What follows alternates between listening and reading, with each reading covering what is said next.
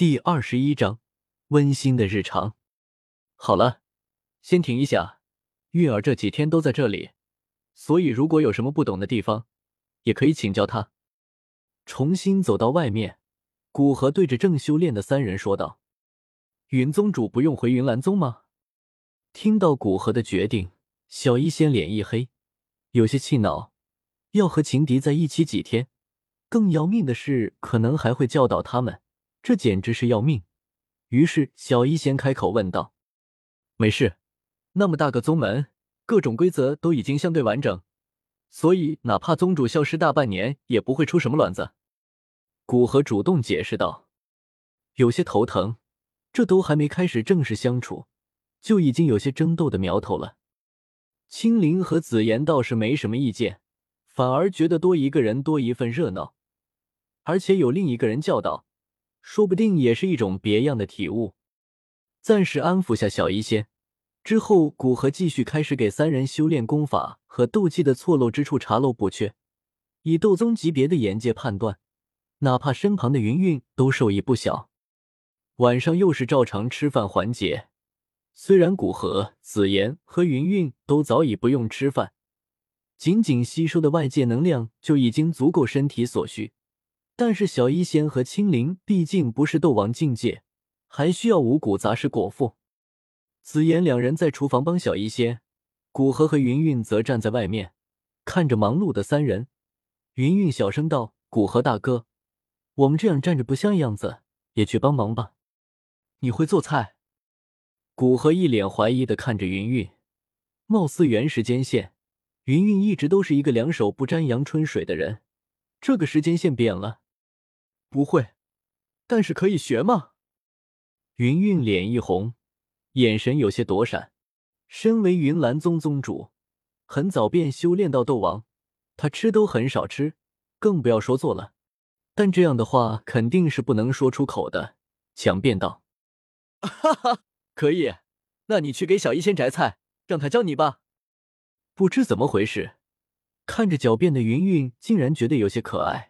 古河不顾他的躲闪，揉了揉他头上的凤凰发型，将其弄乱，笑着鼓励道：“没想到古河大哥，你还有这么恶趣味的一面。”云韵将古河手拨开，勉强恢复发型。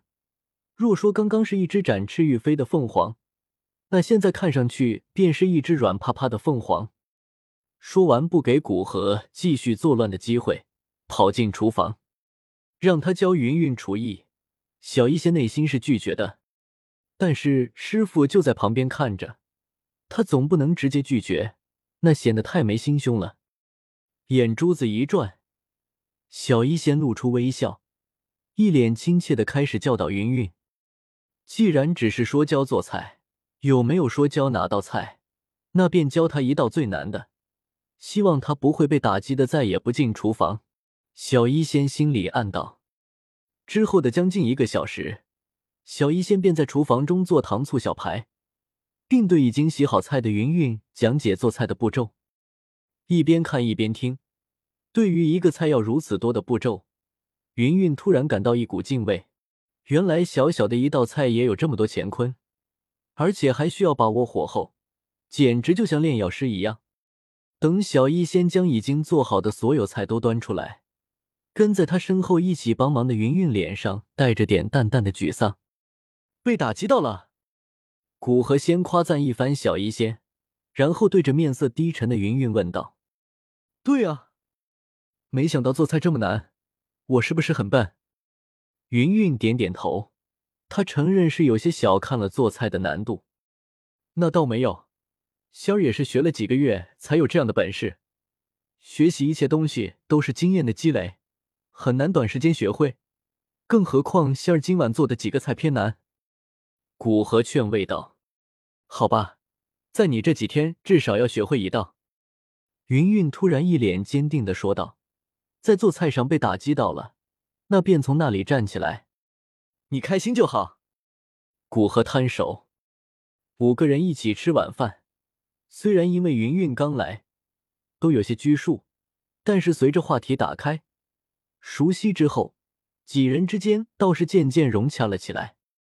在吃完后，古河紧急的从二楼他自己的房间隔开，弄出一个房屋。因为当时建这栋房屋的时候，他并没有考虑到要住很多人，所以整个二楼就是一个超级大的房间。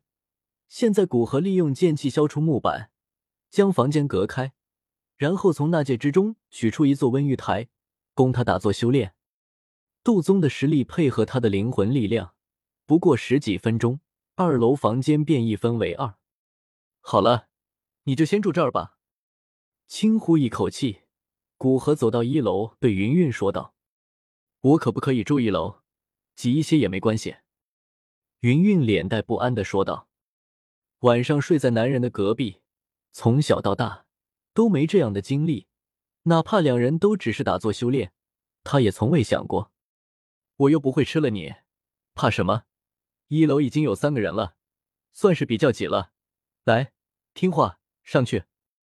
古河说着，拉起云云的手，云云挣扎了一下，没有挣开，便任由古河牵着。好了，你住这间房间。这么晚了，我也就不打扰你修炼了。有事随时叫我。古河拉着云云到新房间的房门前，放开他的手，说道：“那古河大哥，明天见。”云云心里轻松了一口气，他真怕古河要与他一起进房间。现在听到古河的话，虽然心里隐隐有些失落，但神情不由放松下来。明天见。古河不再啰嗦。摆摆手，进了自己的房间。在一个陌生的环境，正是人警惕心最强的时候。这个时候去玩暧昧，失败的可能性极大。而且小医仙就在下面，在这上面对云云做什么，总感觉很有罪恶感。回到房间，古河盘腿坐于床榻之上，开始修炼，算是首次体验他这相当于斗宗巅峰的身体修炼的感觉。天地间源源不断的能量涌进古河的身体，这些能量进入他身体，很快便会被他所运转的功法炼化，化为他本身的一份能量。这些能量不仅没有引来丝毫的保障感，反而所有的能量都被他身体来者不拒的全部吸纳，就像是他的身体已经化为一个能量黑洞一般，将其周边的所有能量全部吞噬。同时，身体之中似乎传来贪婪的渴求声，希望更多能量。